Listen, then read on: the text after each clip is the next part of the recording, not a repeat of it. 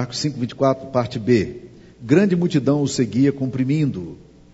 Aconteceu que certa mulher que havia 12 anos vinha sofrendo de uma hemorragia e muito padecer a mão de vários médicos, tendo despendido tudo quanto possuía, sem contudo nada aproveitar, antes pelo contrário, ainda pior, tendo ouvido a fama de Jesus, vindo por trás dele, por entre a multidão, tocou-lhe a veste, porque dizia: Se eu apenas lhe tocar as vestes, ficarei curada. E logo se lhe estancou a hemorragia e sentiu no corpo estar curada do seu flagelo. Jesus, reconhecendo imediatamente que dele saíra poder, virando-se no meio da multidão, perguntou: Quem me tocou nas vestes? Responderam-lhe seus discípulos: Vês que a multidão te aperta e dizes quem me tocou?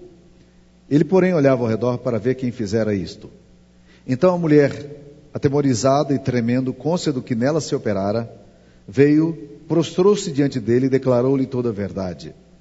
E ele lhe disse: Filha, a tua fé te salvou. Vai-te em paz e fica livre do teu mal. Essa é a palavra de Deus. Mantém a Bíblia aberta nesse texto que nós estaremos estudando hoje. Meus queridos irmãos, essa mulher é uma mulher é, muito interessante nas Escrituras Sagradas porque é uma mulher sem nome.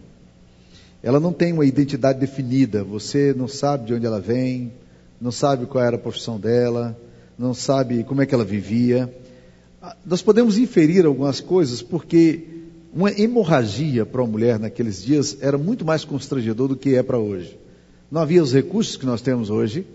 E uma hemorragia, quando uma mulher tinha hemorragia, ela não podia, por exemplo, participar de uma assembleia solene. Ela não podia vir num culto. Ela não podia participar, ainda que a mulher não entrasse no lugar dos santos, que ela ficasse no pátio dos gentios, nem ali ela poderia estar. Ela não poderia estar no meio de multidão. Ela não poderia estar no meio de gente presença de Deus, ela não podia estar. É, um, ela não podia deitar com seu marido. Se fosse casada, ela não poderia estar com seu esposo. Porque a lei cerimonial, que era também uma lei de higiene do Antigo Testamento, ela não permitia que isso acontecesse. Então, uma mulher como essa, ela vivia um constrangimento tremendo. E não vivia nessa situação porque ela se acomodou a uma situação complicada e disse: está tudo bem, a vida. É... Não, a Bíblia diz que ela investiu nela. A Bíblia diz que ela procurou vários médicos, despendeu tudo que ela tinha e nada melhorava. Pelo contrário, o quadro dela está tornando cada vez pior. Essa mulher, ela tem algumas coisas interessantes na história dela, que para mim é um reflexo muito curioso da gente também. Quando eu leio a história dessa mulher aqui, eu percebo que essa mulher passa por alguns estágios da fé que nós muitas vezes passamos também. Um dos estágios da fé que eu percebo aqui nessa mulher é que essa mulher tinha uma uma fé que eu chamo de fé intuitiva, porque a Bíblia diz aqui no versículo 27 que ela ouviu a fama de Jesus. O que, que ela sabe de Jesus? Ela sabe porque ela ouviu falar. Ela sabe porque alguém falou, alguém comentou, alguém fez uma menção acerca de Jesus. A fé dela não passa dessa dimensão que eu chamo aqui de intuitiva. Deus é uma possibilidade. Mas Deus é alguém que está lá longe, Deus é alguém distante, Deus é alguém inacessível, Deus é o outro, inteiramente outro, né? E essa mulher vive essa realidade aqui num primeiro momento de ouvir falar de Deus. Talvez seja a realidade de alguns aqui, de algumas pessoas que, que ouviram falar de Deus e que, que já sabem de um Deus, já sabem de alguma coisa que está acontecendo, mas nada mais do que isso. No segundo momento, essa mulher aqui tem a fé que eu chamo de fé experiencial. É um estágio muito significativo. Quando você começa a perceber que Deus to toca na sua vida, que Deus já não é apenas aquilo que se diz sobre uma entidade ou sobre um ser, mas esse Deus é alguém que faz um enorme sentido na minha vida, porque eu já tive uma experiência com Ele. Eu posso não saber muito dele, mas Deus, em algum momento da minha vida, Ele já penetrou a minha história. Em algum momento da minha vida eu percebi que Deus estava ali presente. Em algum momento da minha vida eu fui tocado por Ele. Eu experimentei desse Deus. É um estágio superior. Sai da fé intuitiva, vai para uma fé agora, uma fé de experiência, uma fé de, de alguém que diz algo aconteceu comigo. Eu posso não explicar isso. É mais ou menos como aquilo que a gente que a gente lê na, naquela biografia do Eric Clapton, né, que num, estava vivendo num, num local para recuperação de drogados, ele também não aguentava mais, tantas vezes tinha ido já na recuperação de, no centro de drogas e agora saindo ali, apesar da fama e da glória que ele tinha, ele ora a um Deus que ele não conhece, dizendo: Deus, eu não aguento mais, eu não aguento mais. E ele fala que naquele momento as pernas dele, e ele diz: Eu não ajoelhei, alguma coisa aconteceu nas minhas pernas, e eu caí de joelho, né? Mas a partir daquele dia, ele que era alcoólatra e viciado em drogas, nunca mais mexeu com álcool e droga, e ele disse que ele faz muito mais do que nós como pastores, nós como crentes, porque ele diz que ora todo dia de joelhos, de manhã, para pedir a Deus para Deus continuar abençoando a vida dele e à tarde para agradecer por mais uma vitória, reconstruir a sua história. É um, Deus, é um homem que já ouviu falar de um Deus, de que tocou num Deus ou foi tocado por um Deus. Agora, Jesus chama essa mulher para uma caminhada além, que é o, o que nós precisamos fazer também, que eu chamo aqui de fé integral. É quando você passa da fé intuitiva para a fé da experiência e você passa agora para uma fé de um compromisso com Deus. É uma fé integral. E parece que essa mulher, ela nem estava pensando muito nisso. Porque quando ela toca em Jesus, ela ficou quietinha, no seu silêncio, no meio da multidão, anônima. E aí Jesus para tudo e fala assim: Quem me tocou? A pergunta pareceu um tanto estranha e ridícula até para os discípulos, que disseram para ele: Senhor, como assim quem me tocou? Não vês que a multidão te aperta? Como dizes tu quem me tocou? Ele disse: Não, alguém me tocou, porque de mim saiu poder. De mim saiu poder. E aí a mulher, atemorizada, e sabendo o que havia acontecido com ela, se manifesta e diz: Fui eu. Eu estou aqui por causa de um problema muito sério, há muito tempo eu venho enfrentando isso, e agora, aí a Bíblia diz que ela se prostra diante de Jesus. E Jesus diz: Vai, vai em paz, a tua fé te salvou, é, fica livre do teu mal. É uma fé que quando você torna público aquilo que está acontecendo com você. É uma fé quando você deixa de ser um anônimo adorador para ter uma experiência agora de alguém que se identifica com Deus, que olha para você de uma forma pessoal e agora você sai desse anonimato para uma realidade mais pública, mais coerente, mais corajosa, mais destemida. Você não apenas vê o milagre acontecendo em você, mas você adora a Deus. Agora, o que mais me distingue dessa, dessa mulher aqui, meus queridos, e é uma coisa que me chama muita atenção é que essa mulher aqui, ela, ela tem uma coisa que nós precisamos desesperadamente ter no nosso coração. Nós podemos saber que existe um Deus, nós podemos ter sido tocados por Deus, podemos ser até adoradores, de, como o Léo estava falando aqui. Mas o que me impressiona na vida dessa mulher é o fato que ela tem uma característica que nós perdemos com muita facilidade é a característica que eu chamo de expectativa no coração sobre alguma coisa de Deus. É aquela intencionalidade na aproximação com o Pai.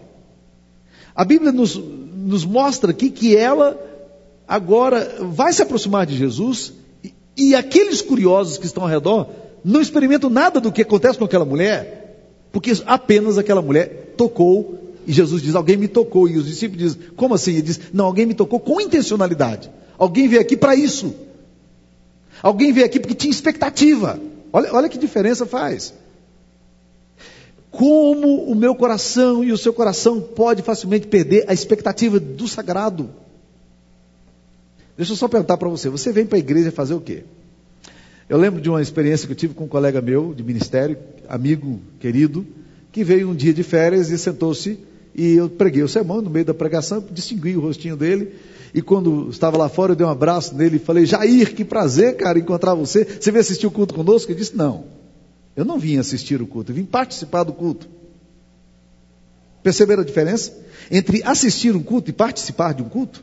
Você vem aqui assistir um culto, você vem aqui participar de um culto. Quando você assiste um culto, você vê as coisas acontecendo. Você pode gostar ou não gostar. Você pode gostar do louvor, não gostar do louvor, pode gostar da palavra ou não gostar da palavra, você pode gostar do movimento da igreja ou não gostar do movimento da igreja. Agora, quando você participa do culto, é que o seu coração vem, você traz a você mesmo. A sua vida, você entrega ao Senhor, você coloca diante de Deus e você se envolve nesse ato de adoração. Quando os cânticos estão aqui sendo apresentados, a sua preocupação não é se a projeção está legal ou se o louvor. Não, eu estou olhando aquilo ali, querendo prestar atenção na letra daquela música, porque eu quero glorificar a Deus. Eu participo. Isso é intencionalidade. Pergunte a você mesmo sobre a sua vida de oração, sua relação com Deus. Você é uma pessoa, pode ser uma pessoa cristã. Você tem expectativa de Deus quando você ora? Vamos ser honestos. Vamos ser honestos. Você está sempre com expectativa no coração quando você vem ao culto?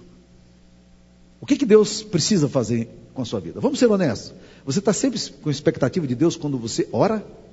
Quando você abre a palavra de Deus, você tem sede de que Deus fale contigo? Muda completamente, meus queridos irmãos, a forma como nós nos aproximamos de Deus. Se com intenção ou com não intenção. Deixa eu só colocar algumas coisas que eu escrevi aqui sobre aquilo que eu chamo de espectador e aquele que tem expectativa. O espectador, ele observa. Ele é curioso, ele está observando. O que tem expectativa, ele aguarda algo de Deus. O espectador, ele mantém-se distante.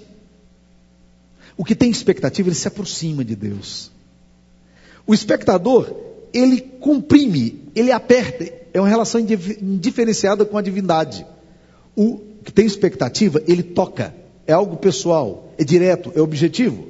O espectador é do oba-oba. Está todo mundo indo, é uma multidão, muita gente está lá, eu vou também, né? Vários com a multidão, eu também me meto lá no meio da multidão, está tudo ok. O que tem expectativa, ele tem envolvimento, ele se envolve na adoração. Tá? O que tem, o espectador, ele é desatento, ele é displicente. O que tem expectativa, ele tem percepção da presença de Deus. O espectador, ele é distraído. O que tem expectativa, ele possui objetividade. Você tem objetividade na adoração com Deus? Quando você se aproxima de Deus, você tem objetividade. Quando você ora, você tem objetividade. Alguém definiu uma vez a oração, e para mim a melhor definição de oração é essa. Diz que oração é uma palavra dita com desejo. Oração é uma palavra dita com desejo. Eu quero o Senhor. Muitas vezes a nossa oração não é nada disso. Muitas vezes a nossa oração é fórmula. Nós criticamos muito os católicos porque a gente acha que eles fazem as rezas deles, né? E ficam lá no texto. O que, que nós fazemos muitas vezes com as nossas orações? A mesma coisa. Nós repetimos fórmulas. Nós decoramos frases de efeito e dizemos para impressionar quem? Nós temos o jargão eclesiástico. E nós trazemos esse jargão. Lembra, lembra o que Jesus falava? Esse povo honra-me com os lábios, mas o coração está longe? Como nós corremos o mesmo risco de caminharmos com Jesus dessa forma? Agora, o texto aqui nos diz o seguinte: que Jesus não satisfaz curiosos, mas Jesus é atento a quem tem expectativa. Quem me tocou? Quem me tocou? O que Jesus está fazendo aqui hoje conosco é a mesma coisa. Há pessoas aqui que hoje têm sede de Deus, Há pessoas aqui hoje que estão com o coração dizendo: Deus, eu preciso do Senhor. Há pessoas aqui que entraram nesse lugar buscando uma palavra de Deus para a sua vida. Há pessoas que têm orado, clamando ao Senhor por coisas que esperam, e muitas vezes essas orações são demoradas, mas estão orando à expectativa. Agora, o que Jesus não atende são curiosos. Você sabe, eu estava lendo essa semana, preparando esse sermão, em Lucas 23, 8, eu lembrava que Herodes ele queria se encontrar com Jesus. Eu falei, quero ver lá qual a expectativa dele. O texto diz assim: esperava também vê-lo fazer algum sinal. E a Bíblia diz: Herodes sobremaneira se alegrou. Ora, você já parou para pensar que Herodes, um ditador inescrupuloso, sobremaneira se alegrou porque ele podia ver Jesus agora? Mas sabe por que ele se alegrou? Por causa disso, porque ele esperava também vê-lo fazer algum milagre. Não era porque ele tinha desejo de Deus. Não era porque ele queria estar com Deus. Ele se alegrou porque ele era um espectador. Queria um showzinho. Sabe qual foi o milagre que Jesus fez diante de Herodes? Nenhum. Nenhum. Jesus simplesmente ignorou Herodes. Porque Jesus não satisfaz a pessoas curiosas. Ele não está interessado nesse tipo de coração. Outra coisa que esse texto nos ensina é que Jesus para todos os projetos dele. para socorrer aqueles que têm expectativa. Porque o texto aqui nos fala, o texto aqui na verdade é uma intersecção. Se você ler com atenção, você vai ver que o bloco começa no versículo 21.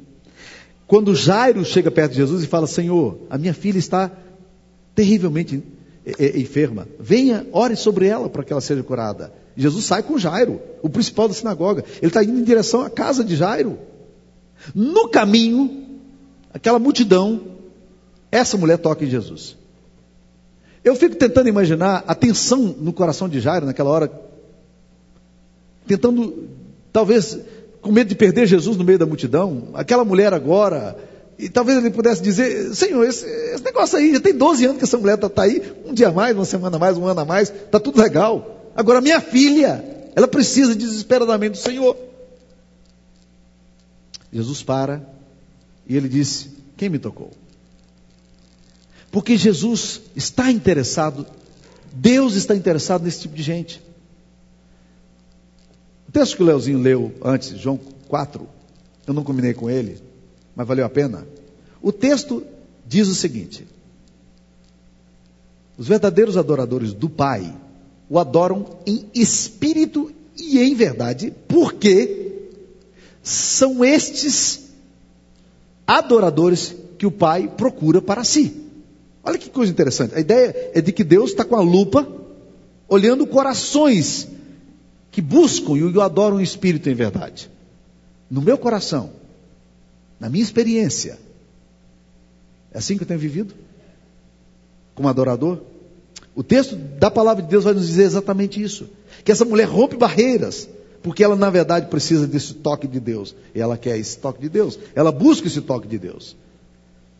Agora, esse texto aqui nos diz mais, meus queridos irmãos, que quem tem santa expectativa encontra bem mais do que procura.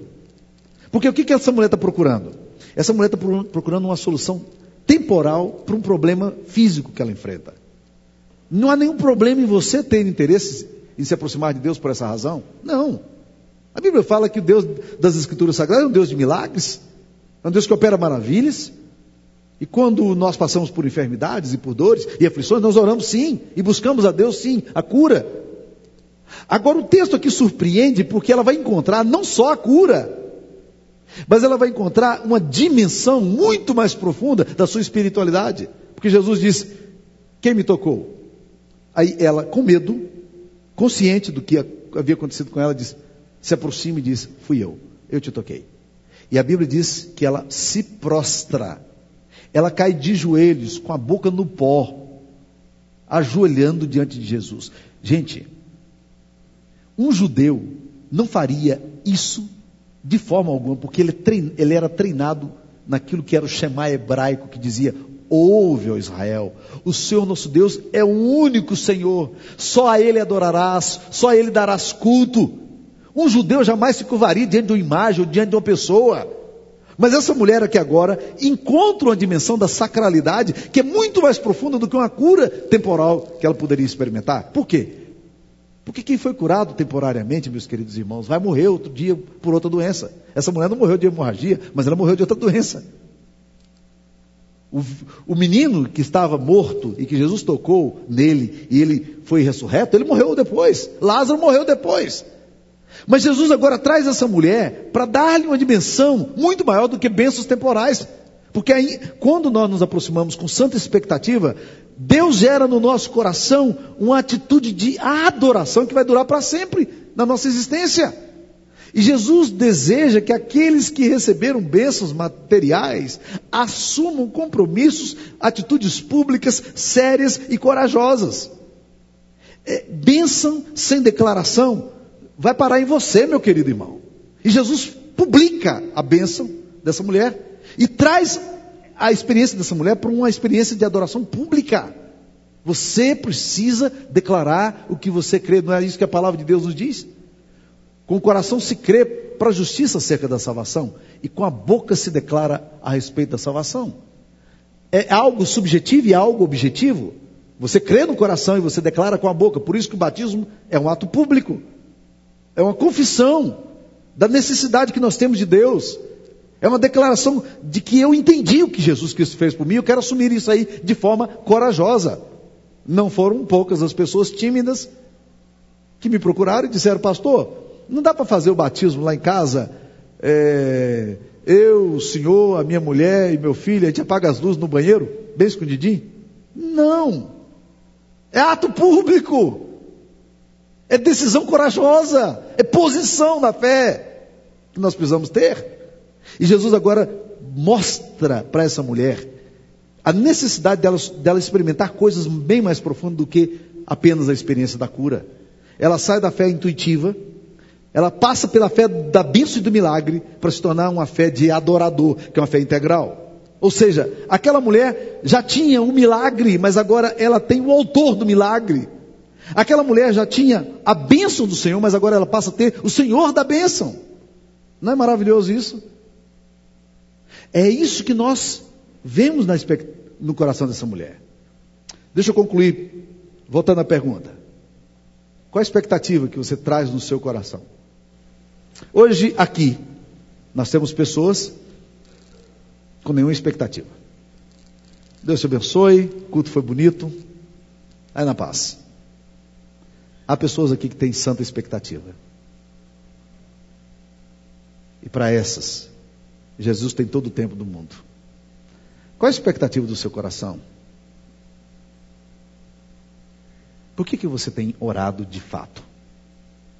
Qual tem sido o tema da sua oração? Sério. Jesus está disponível para você. Porque Jesus sabe aqueles que o procuram com intencionalidade e com santa expectativa. Eu queria que, que você orasse hoje em dois sentidos. Primeiro, se você está aqui hoje e a sua vida está se tornando uma vida apenas de rotina religiosa, de hábitos religiosos, é, de mero observador, de espectador, que você talvez pudesse dizer, Senhor, eu, eu preciso mudar essa, essa forma de, de viver. Eu preciso mudar a minha forma de me aproximar do Senhor. Eu preciso de um toque do Senhor para que meu coração redirecione, para que eu encontre um ressignificado nisso. Para você que está aqui com santa expectativa, eu queria dizer o seguinte: o nosso Deus é um Deus que sabe da sua dor. Ele sabe por que, que você tem orado. Ele tem um santo desejo de ministrar o poder dele para a sua vida. Curva sua cabeça, públicos diferentes fazendo orações diferentes. Vamos orar. Ó oh Deus, nós precisamos da graça do Senhor, Pai.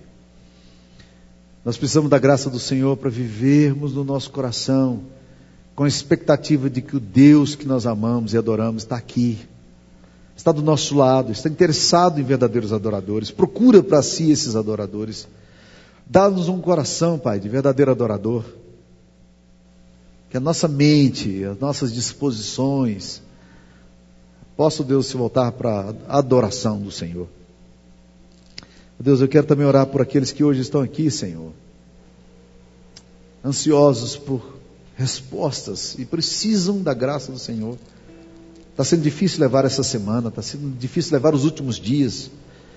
E hoje, ao se aproximarem aqui, no coração, havia orações sinceras e profundas, dizendo: Senhor, tem misericórdia de mim, Senhor, me ouça, Senhor, fala comigo.